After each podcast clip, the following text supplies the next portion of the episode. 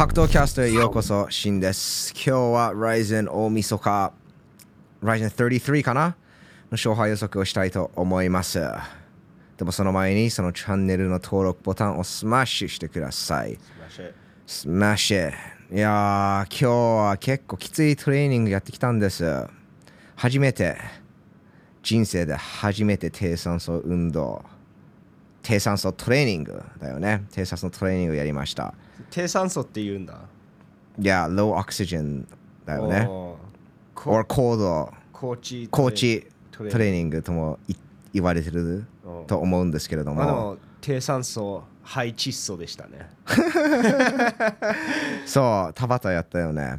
結構、ユニークな疲れだった。が普段のダッシュとちょっと違うんですよ。でもなんかその山、なんか寒い、冬の中山走るような気分でもあった？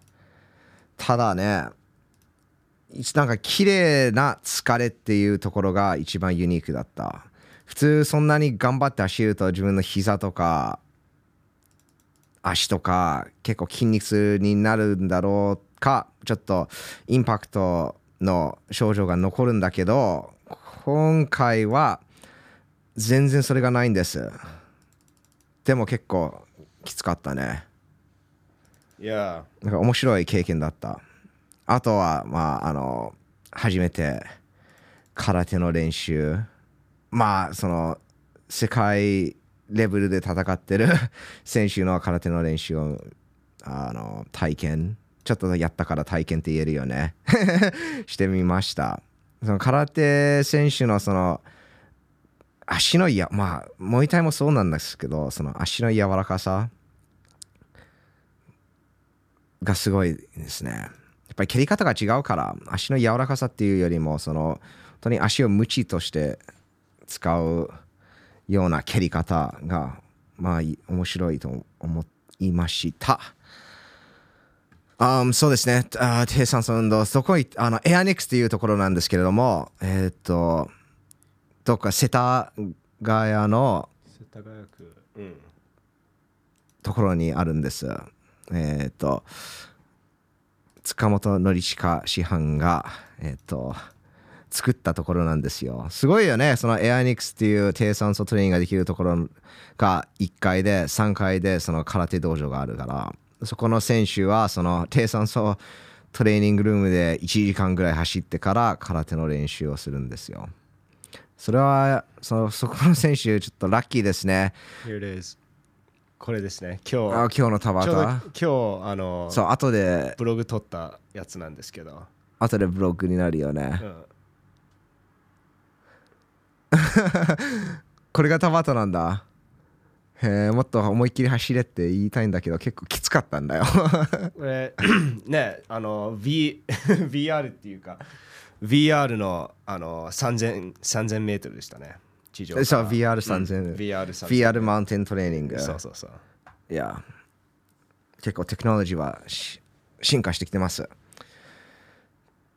まあ、ということで、そうですね、Ryzen の勝敗予測しよっか。ちょっとカード、今日ちょうど順序が決まったから、その順序通りにやっていきますか。メインイベントは、まあ、バンタム級の決勝戦なので、それを除いて、2番目が何になるんですか？ああ、ソーザ vs ヤチね。ソーザソーザ vs ヤチがコメインイベント。まあタイトルマッチですもんね。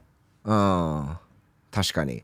まあ、これはソーザが勝つと思いますよ。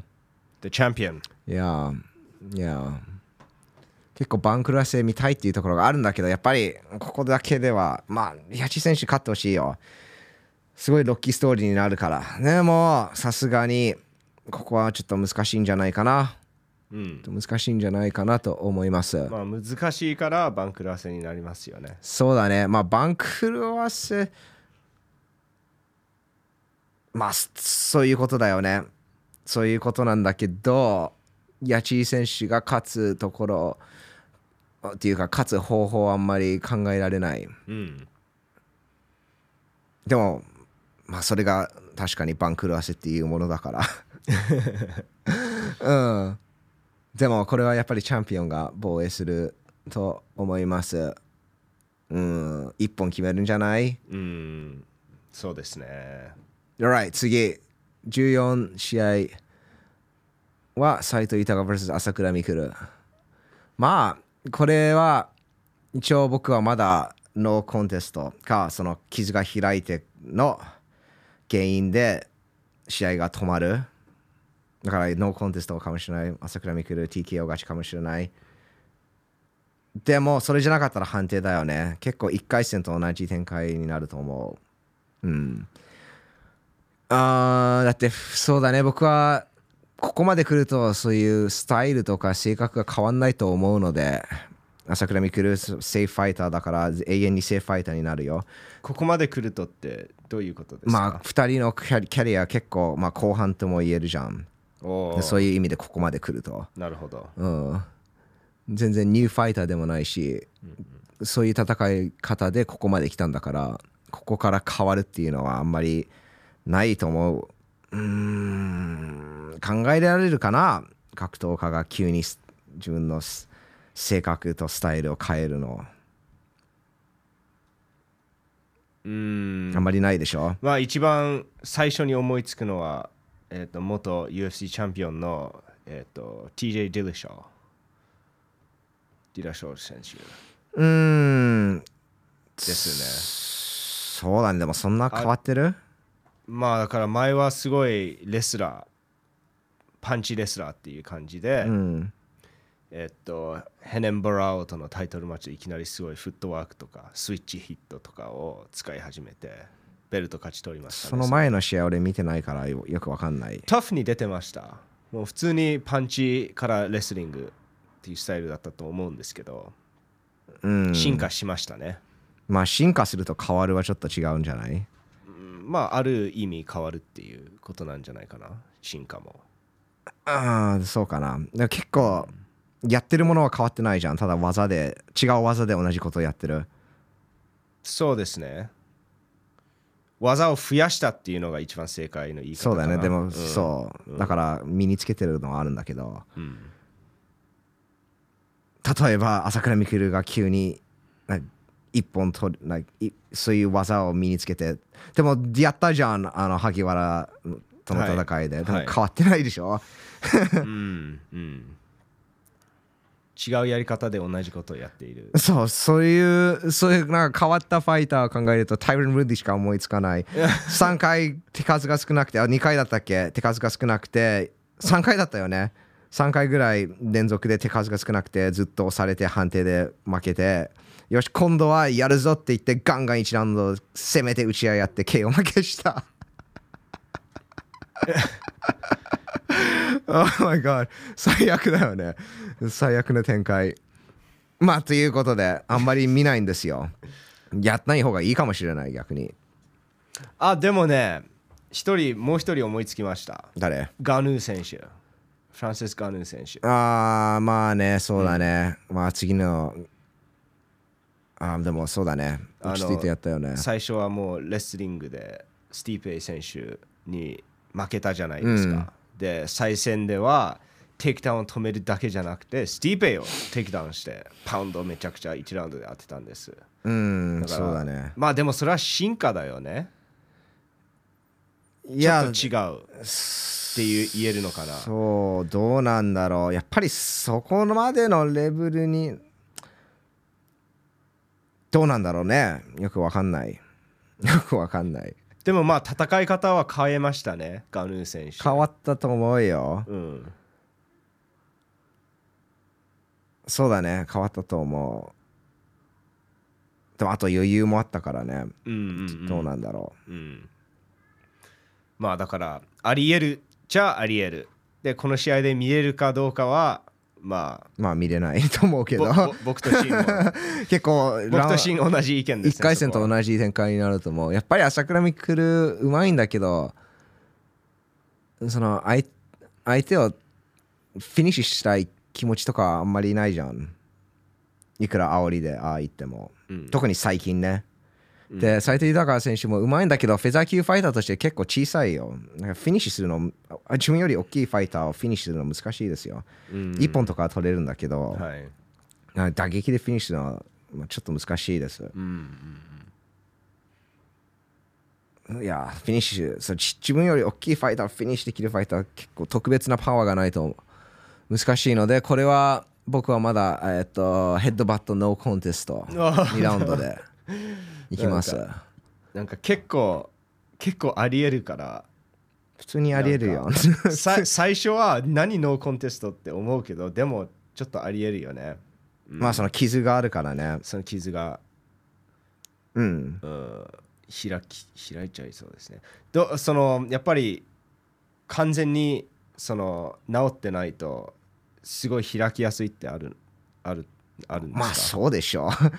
まあそうでしょう。皮膚はす塞がってるけど開きやすくなってでも完全に治ってないじゃん、2ヶ月で。そうそうですね。2ヶ月も経ってる ?1 ヶ月半じゃない？いうん。や、さすがに難しい。結構大きかったんじゃない？おまあ試合を止めるほど大きかったですね。うん。でしょ？だから、うんうん開いてもおかしくないんじゃないですかね。よくわからないです。斉藤豊しかわかんないじゃん。あ俺、斉藤豊の顔、全然近くから見てないし。ーでもまあそのカットは開くって一応予測してるじゃないですうか。ん。うんそう。まあそれは1ヶ月半で治らないと思うから。うんうんああ予測当てるの難しいよ。ゲスだもん。ゲスワークですよね、最終的に。ゲスワークですよ。ジムでこういうなんかみんなの練習とか見てるわけじゃないし。right? でしょ？みんなみんなインタビューとか煽りとか過去の試合で決めてるんだからそれは難しいでしょ。見れるのは試合だけですよね。そうだね。うんそうだね。そう前回の試合が一番そうだよね。あの感想あ参考としてるから。うんということは、まあ、斉藤豊選手、朝倉未来選手、まあ、判定だよね。判定になっちゃうよね。その、はその傷がひ開かなければ。僕は判定で朝倉未来が勝つと思います。ああ、そっか。うん、ね、どうやって？蹴り、蹴りをけ蹴りで？なんていうの？その前回と全く同じだけど朝倉未来がもうちょっと優勢。じゃあ何？カウンターパンチを当てるの？それとも？No カウンターパンチじゃあ蹴りを攻撃してパンチ当てるの？そうだね。まあ当てなくてもプレッシャーすれば勝つじゃん。でも斉藤豊が一発当たった当てたら斉藤豊が勝つじゃん。一発だぐらつかさせたっていうこと？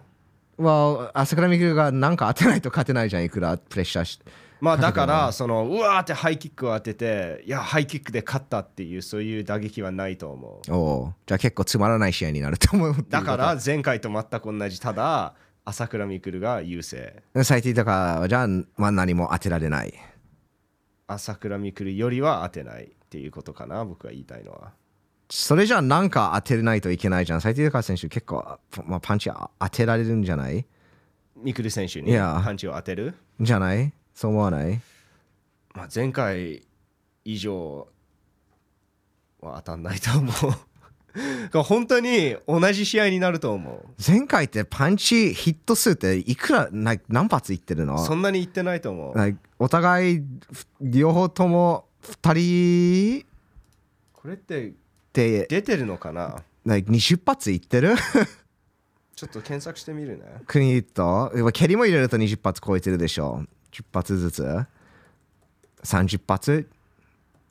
まあ出て検索しても出てこないと思うけどまあその間に、えー、と今日の動画のスポンサーしたいと思いあし紹介したいと思います Great Fight Shop Great Fight Shop とは何ですか？格闘技商品ストアです。えーと、格闘技に必要な商品、グレあの、グローブス、スナテ、ヘッドギア、バンテージ、トレーニングウェア、全部販売しています。で、最近、グレートファイトショップは素晴らしい商品を作りました。グリッドファイトショップねグリッドファイトショップです。そうですね、日本語で言わないと。グリッドファイトショップ。い一回は一回は Great Ultra Stretch Sauna Suit を Great Fight Shop が作りました。はいえっと、上し上下セットなんですよ。で、僕、このそのスーツ結構使ってますって、結構っていうよりも、まあ、トレーニングするたびに毎回使ってます。で、まあ、このそのスーツのいいところは、あのジッパーが本当にタイトに締まるところとストレッチするところなんです。やっぱり自分、あのシャドウとかもやりたいので、蹴りとかもあのやりたいので、これストレッチがないとやっぱり無理です。で、このジッパーがここまでちょっとタイトまで入って、あの、締めてくれるので、熱が逃げないんですよ。最高な、最高な、そのスーツです。で、あのこの、そのスーツのお値段は1、あ、1万1800円です。Yes。あの、結構クオリティがいいので、この値段は特別ですよ。お得です。でも、さらに安くゲットできます。Uh, Family Time 2021クーポンコードを使えば、この Grit Fight Shop そのスーツ20あ15%オフですね。15%オフでゲットできます。えーリンクは下の方に貼ってあるので、ぜぜひチェック it out。um, あとどそうですね、えー次はそのクリ何ヒット数あった？ない。ない。いや、もちろんないです。ないよね。そんな数える暇ないですよ。って言ってもボクシングは数えるんでしょ数えますね。ぼあの多分ボクシングしか数えないんでしょ ?UFC とかな数えない。UFC 数えるよ。クリーンヒット？あの目立つ試合だったら、例えばひどい試合だったら、あの数える。コンピボックスとか出るの？コンビボックスというか、あだからの出るね出るよ、ヒット数。?UFC は見たことないな。えそうだってマックス・ホロウェイが記録を取るとさまあ誰か数えちゃうよね。数えて一応 like 700以上とかわかるじゃん。うん。そうだね。誰か数えてるっていうことだよね。最も手数が少ない試合なんだったと思う UFC で。ああ、デレック・ルイス・ンガーヌ。そうそれ。絶対そうでしょ。Was it like 2発？I think it's like 全部の試合で15発以下だったと思う。お当たったのがね。あそれじゃあ最低高か朝倉未来は10 30発ぐらい超えてるでしょ。そうかもしれないですね。うん、でも結構なんていうの2人ともうまいのでそんなに当たらなかった印象があります。まあそんな当たらなかった印象あるよね。お互いに出してるんだけどね。そうだね。結そうだね。2人とも結構そうだね。うまいし、この人に似てるんじゃないですか。少しそうです。でしょ？うん。なんて言うんでしょう。見た目となんかその構えとかスタイルとか出す打撃はそんなに似てないと思うけど試合で試合をどうやって勝つかっていうまあ似てる。感じはに似てるような気がしますね。特にそうだね。そうだよね。似てるかもしれない。まあ、斎藤豊の試合はライゼンでしか見てないからよくわかんないんだけど、うん。ライゼンで見てる試合はそうだね。まあ、まさにオールラウンダーだよね。うんそれは。でも朝倉未来はスペシャリストにのキャテゴリーに入るんじゃない？そうですね。ストライカーだもん。ストライカーさ、しかもサウスポーのカウンターストライカー。そうだね。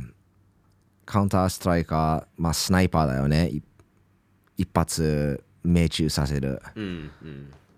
っていう感じだから、やっぱりもともと手数が少ないから、そういうことですね。うん。あー次の試合、13試合、那須川天心 vs ゴミ高則。Yes、あと、3分2ラウンド。え、これボクシングルールだになったんだっけ？スタンディングバウト、ライゼンのスタンディングバウトですから、あのまあパンチルール。パンチとバックブローもありなんじゃないですか？パンチとバックブロー。そうだね。まあこれは、これはこれで。えっ、と、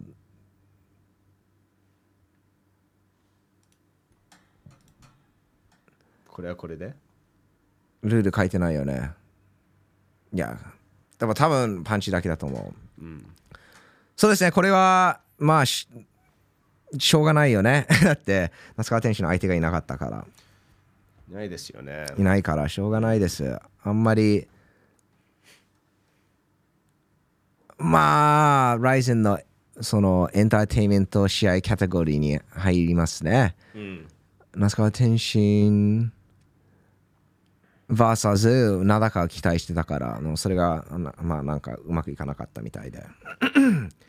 あれどう思う？その名高選手のん55キロでキックボクシングルールでやった方が良かったと思 No う ?No? No no no まあみんなは結構注目されるからやればいいって思ってるんとじゃないかな。そうだけどまあ坂際氏をせめてそう考えてる。でもなんかまあた例えばそのすごい知ってる人は知ってるじゃないですかあこれは肘なしだから 名高選手が自分の強さを発揮できなかったっていうことうん。でも大半の皆さんはそれを知らないで試合を見ると思うんです。うん。でああんなに KO してた名高選手なのにちょっと弱く見えるなっていう印象の注目が出ちゃうじゃないですか。うん。だから名高選手は55キロだったら肘ありだと受けるって結構前からずっと言ってますよね。うちのスタジオがアップグレードされる前一回名高選手格闘キャストに乗ってきたんだけど、その頃から55キロ肘ありだったらできますって言ってるのでまあその条件を変えてないので別にいいんじゃないですかうん。か53キックでしょ？そう53キックか 53キロでキックルールか55キロで肘ありずっと前から言ってるので別に、いや条件は変わってないですっていう感じなのでそのしそょうかないと思うな。そうかな。どうなんだろう。すどうなんだろう。いやね。やっぱりその裏にいる人しか分かんないから。うんうんうん。もうどうもは。試合を受けるべきだった。いや、受けない方がいいんじゃない？負けると思ってたら。うん。いや、す普通にそうなんじゃない？まあ注目はされるけど、那須川天心と地上波で戦えるから。ただね、どうまあいろんな考え方があるから、うん。ただち注目されたらいいっていう考えを持ってる人が結構増えてきてるんだけど。それはどうなんだろう。それはどうなんだろう。しかももともとキックボクサーじゃないじゃんああの名高選手。そうそうなんですよね。でしょ、ん。まあほとんどのみんなはムエタイとキックボクシングの違いも知らないからそれもちょっとまあしょうがないところもあるんだけどうん難しいよね。まあ正しい間違ってるってのはないからこの状況によってこれが正しい判断か間違ってるになるから、まあ、選手の場合ではいいまあやんなくてもいいんじゃない？うん。別に無名のチャンピオンじゃないし。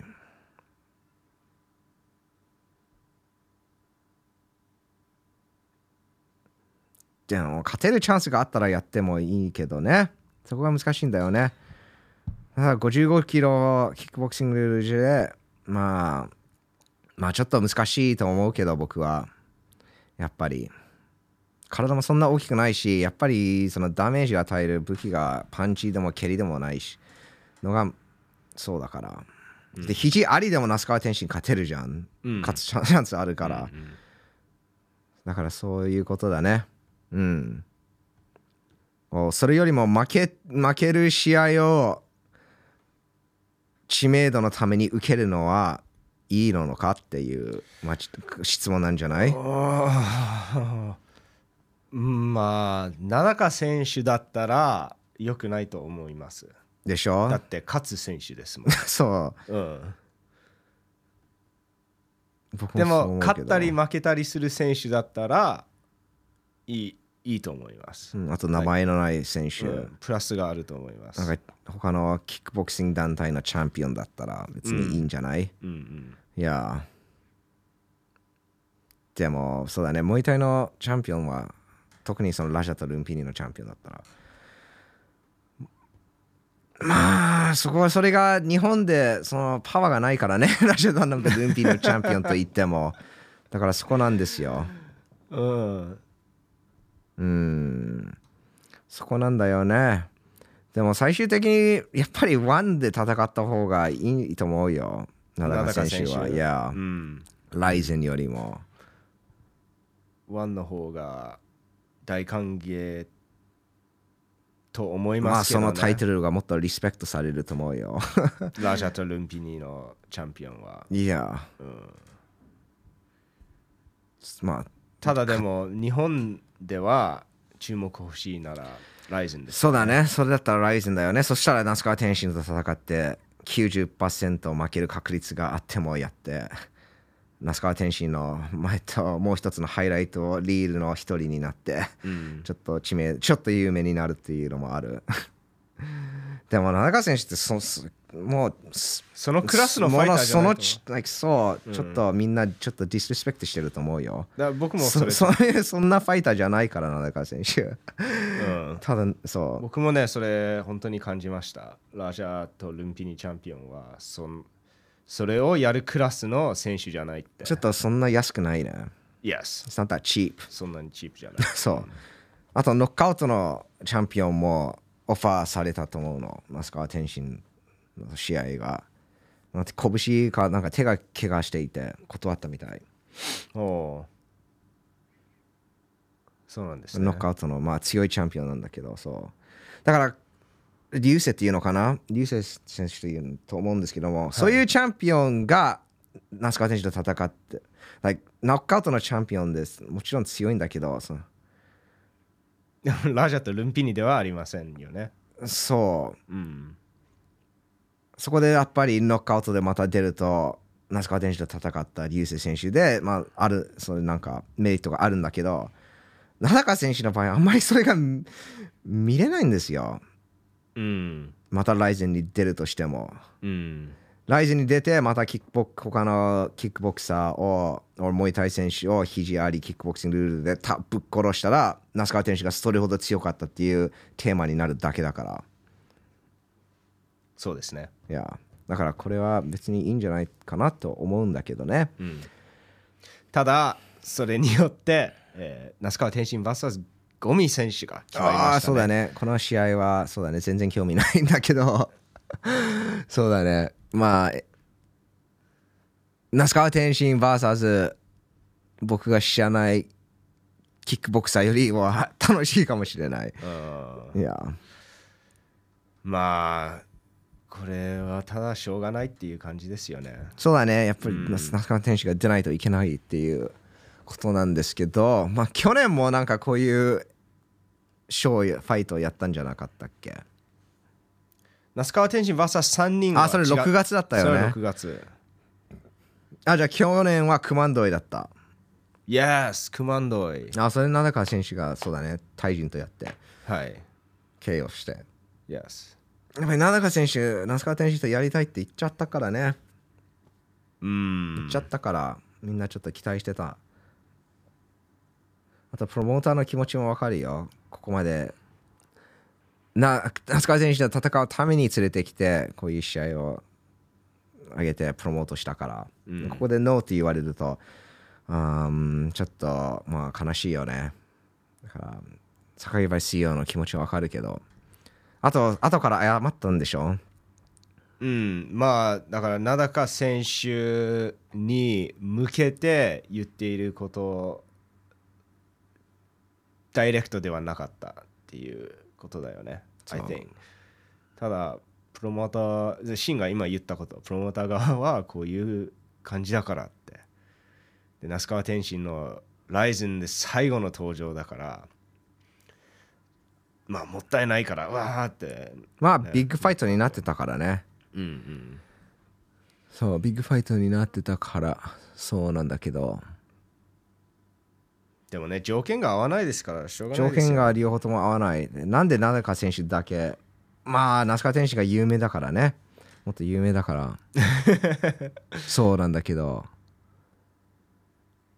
面白いよね。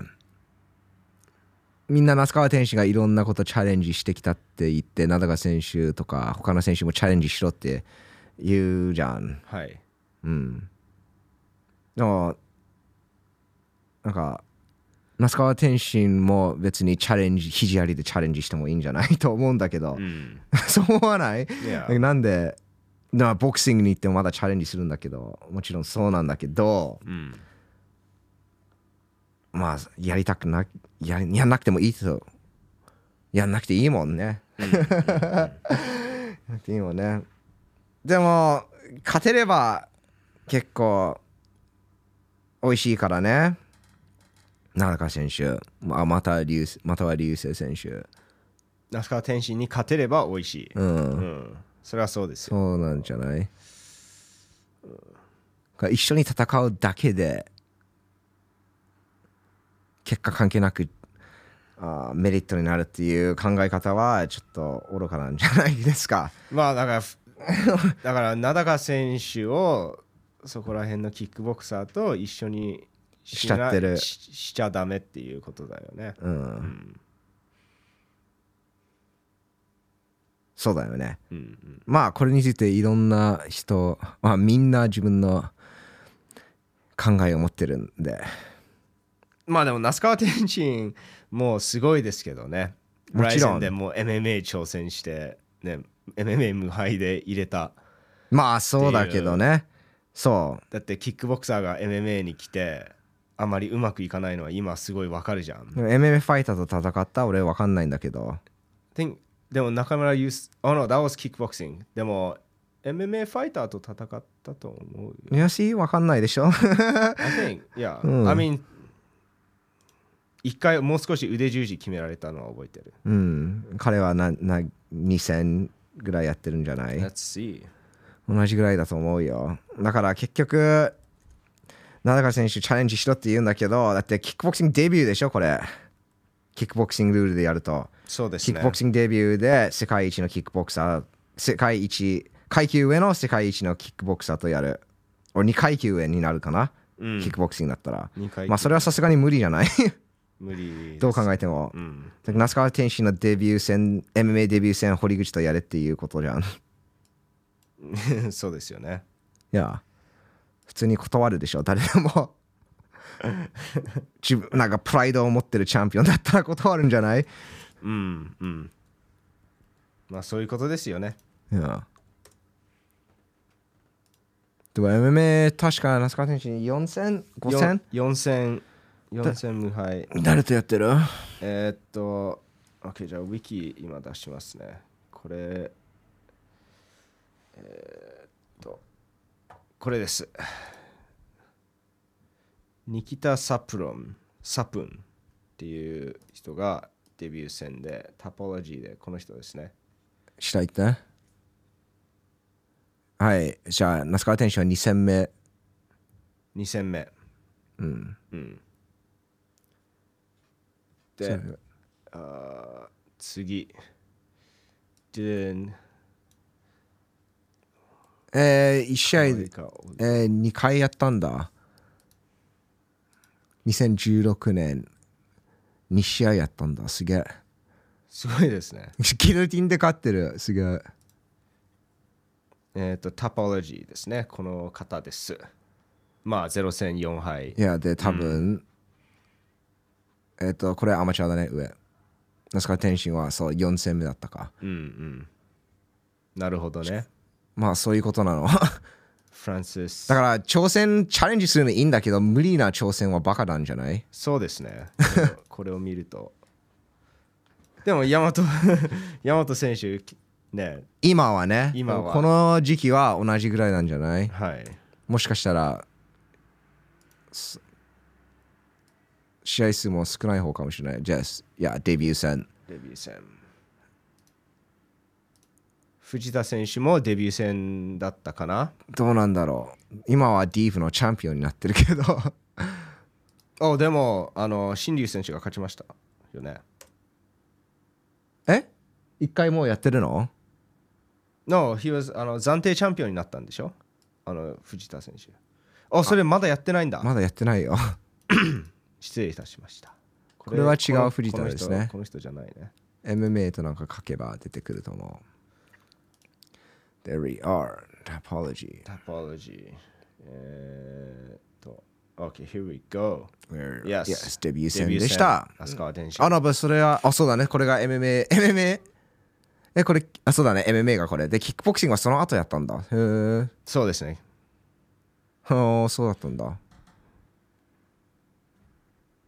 ああそうだったね。思い出しました。はい。まあそういうことです。なるほどそういうこと。やっぱり那須川天心が一番キックボクシングですごいことをやったのはスワキミにモイタイルールで勝ったところでしょう。それはやばいですね本当に。そこが一番スワキミって体重落としてたの？その落としましたねかちょっと普通以上落としたんでしょ Yes いやもうだからそういうこと、うん。うん、そういうのが必要なの。だから無53理のだったらキックでやるっていうことだよね。いや無理な挑戦はまあ愚かだから。うんうん。そういうことです。那須川天心もスマートなチャンスを取ってたので、まあだから那須川天心と、えー、名高選手はまあだから同じクラスにいるっていうことなんじゃないまあそうだね。でもこののこれが起こってみんな名高選手がバッドガイになってることになってそうでしょ、まあだから格闘キャストがあるんです。そうだね。まあこのこれを全部始めたのが榊原 CEO だからね。まあそうですね。うーん。そうですね。ちょっといけないこと言っちゃうけどね。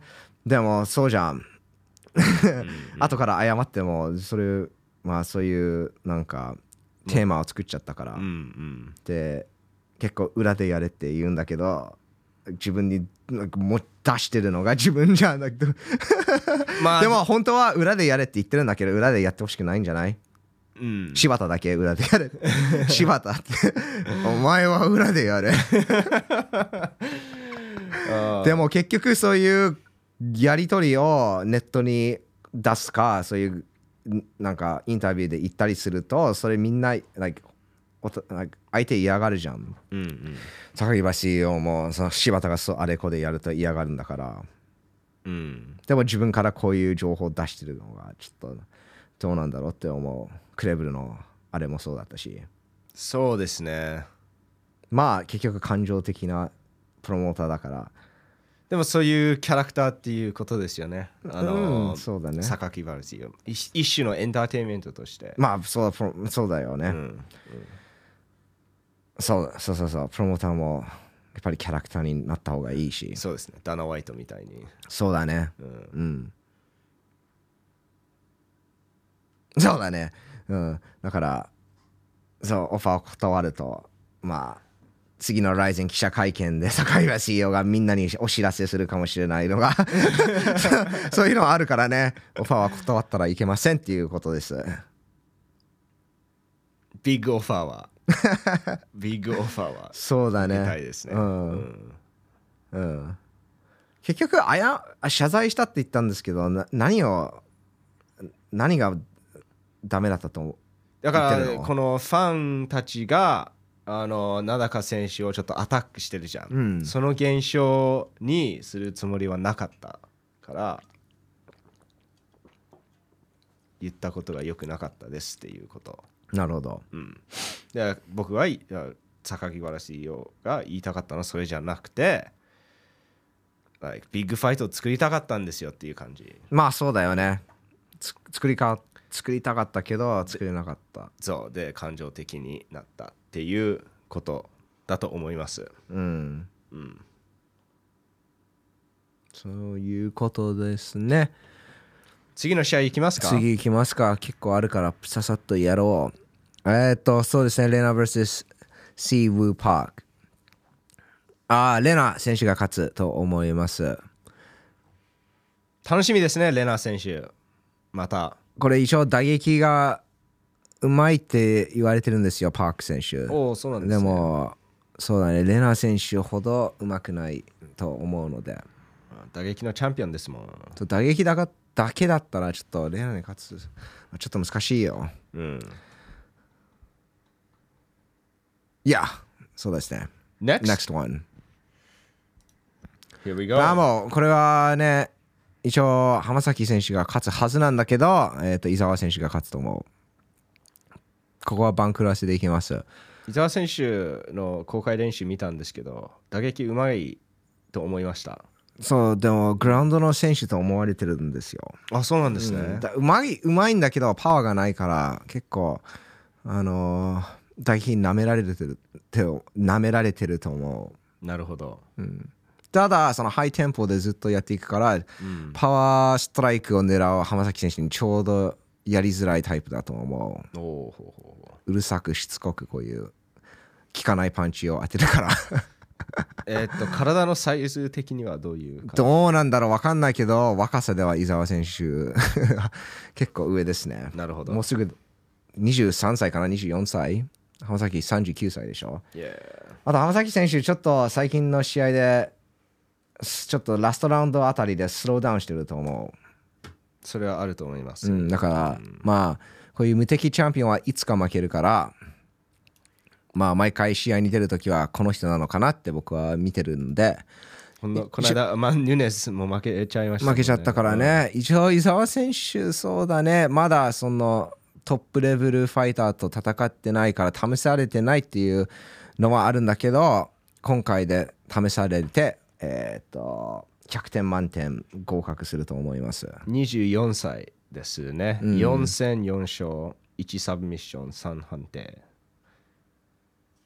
スタイルレスリング柔道柔道なんですね。柔道ですいや、えーこれはバンクラス判定伊沢選手 Oh, big boys. そうですね。Big boys の勝敗予測。これはまあ渋沢翔馬選手でしょう。普通に大きいんだけどふうまい。だってあのスダリオ剛に勝ってるもん。はい。うん。はい、シュレック選手はその115キロでしたっけ？でも180センチ175センチぐらいと思うんだけど short and stocky.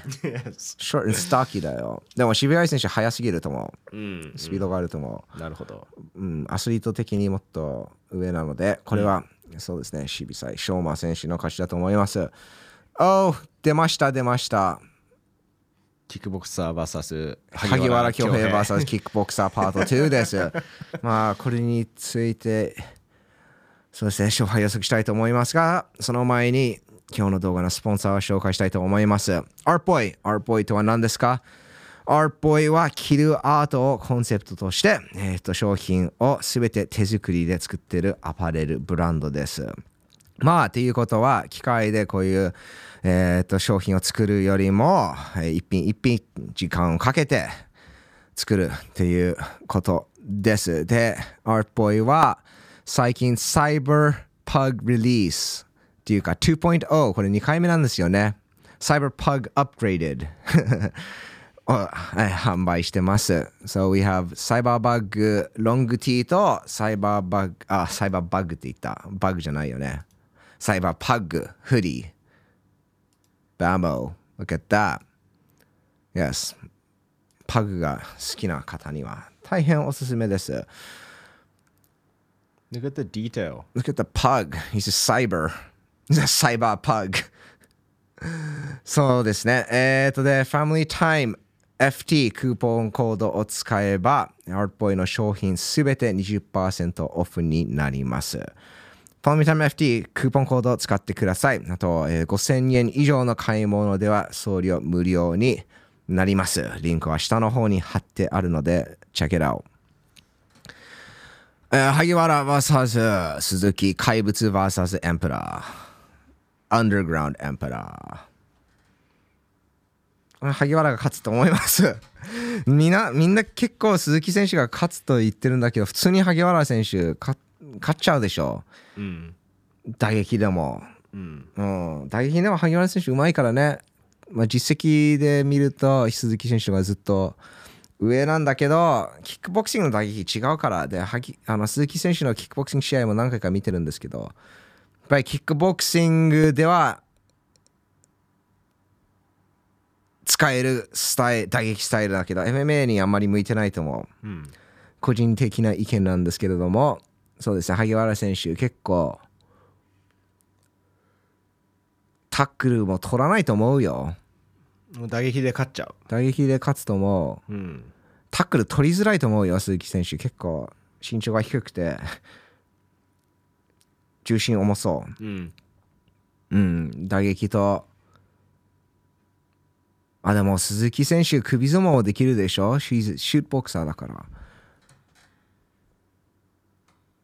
そうだね。それでは、それじゃあ打撃だけになるよね。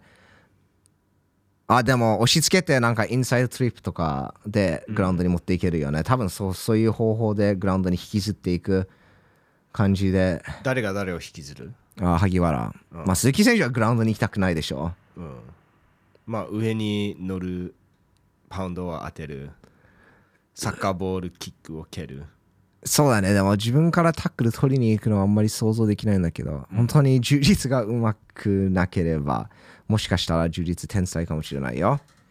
盆栽充実で練習してるから。どうなんでしょう。まあ、萩原選手、TKO だよね。これは TKO です。やっぱりサッカーキック踏みつけのようで、試合を止めると思います。コージ VS ヤーマン。ヤーマン。ヤーマン。言い方はいろいろあります。まあ、一応ヤーマンだからヤーマン。うんでもね、これ、ヤーマンって言うと、it could be like, ヤーマン。まあ、わいそうだね、ヤーマンになるよね。バーサズ、コーチ。コーチもエンプラっていうななんか名前がなかった？KO エンペラー ?KO エンプラだったんだ。だと思うあ最初の頃はすごい KO 勝ちしてたんですよー そうなんだ。うん ISKA タイトルを取るまでは結構 KO が多かったんですへえ。うん K1 に入ってパンチでハイキックからパンチ TKO とかハイキックが多かったのかな？ほーうんあ、でもハイキックでも KO 取ってるよね。Yes あ、これは若いパワフルヤマンが取る。KO できるかな ?KO はできないけど、ダウンは取るかも。うん普通にパンチ重いよね。ヤマン。硬いですね硬いと思いますパンチが、うん。と、コージ選手、ないヤマンを止める武器がなさそう。うんパンチ重くないもん、コージ選手。蹴りも重くないし。うん本当にどうやってここまで勝ってきたかよくわかんないんだけど、手なん数手数ですよなんとか勝つんですよ。手数とスタミナで勝ちますねうん、ハートで勝ちますよ。いやうんうん、山もハートあるから、そうですねそう前回の試合のダメージが全然なければ普通に勝つと思う。ああ、柴田 VS 久保、これ多分、このライゼンの大会で一番き楽しみにしてるかもしれない。柴田がどれほど頑張るかっていうところですね。一応試合出たくないって YouTube で言ってるんだけど。かなりそそれを頑張って言ってますねうんうん、僕絶対出たくないと思うよ。うんでも試合でわかるよ。本当は全然できるかもしれない。柴田。え、前、去年地上波出なかった？柴田。出たかな？出た？わかんない僕地上波見てないもんライズンライブで見てるかうらん。これはやっぱり久保選手 KO 勝ち。うん打撃で。柴田は、そう、柴田選手そんな頑張んないと思 前回もそう思ってたもんう。前回は頑張ったよ。うんうん柴田が初めてなんか試合で頑張る ところを見たから。前回ほど、どうなんだろうわかんない。本当に柴田選手は予測できないよ。予測できないですね全然試合出ないし。わかんないじゃん。うんあと YouTube もそういうキャラクターだから、うん何が本当か嘘かわかんない。Oh no でも、でもライゼンとそんななんか仲いい感じじゃないからまあそういう風になってますね。うん。なんか普通にライゼンに対して言ってるものを本当って信じちゃう。なるほど、まあ試合で分かります。うん、多分僕しかこの試合を楽しみにしてる人がいないと思うけど。Next fight. ああ、カズマソネ vs 忍太田太田忍が勝つでしょでしょ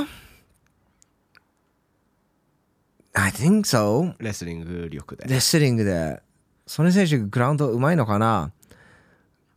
なんか、一本がうまければ結構、篠田選手困るけどね。うん。結構困ると思う。本当にそこでもうどっちが勝つか決まると思う。グラウンドにタックルするのは100%で、そこから曽根選手、まあグラウンドで対応できるのかっていうところなんだけど、打撃は当てられない気がする。うん。でも当たったら結構おしまいだよね。いいのがねいいのが当たればうん。うんでもなんか誰打撃を当てようとするときに誰かが足に飛んで飛びついてくるとなんか当てづらいですよ。そうです。ねあんまり 当てにいけないから。うん。うん。だからタックルされても大丈夫じゃないとちょっと難しいですね。まあ大丈夫じゃないって考えて太田忍選手判定勝ち。うん。うわこれはうーん。まあミレコーターが選手勝たないといけないよ。勝たないといけないですパンチはなんか公開練習見てパンチうまかったね。右ストレート重いですね。結構パンチ打てるしうん。プロともう毎日練習してるから普通に勝てるはずなんだけどこのホストたち結構ガッツあるよ。ガッツあるからもうユシ選手1ラウンドでもう全部かけてガンガンいくとチャンスははないとは言えないからうん。フィジカルもありそうだしこれもちょっとまあショーファイトになりますよね。そうショーファイト3つぐらいあるから。でその中で柴田が一番楽しみ。柴田 VS 久保優太。そうだねショーファイトでは柴田 VS 久保が一番楽しみだね。でもそれも普通の普通の試合じゃん。でも柴田 VS 久保優太。でも普通の試合じゃないじゃん。だって体重がめちゃくちゃ違うし。うん一人はもうガチの YouTuber だし。でも一人はキックボクサーじゃん。そうです。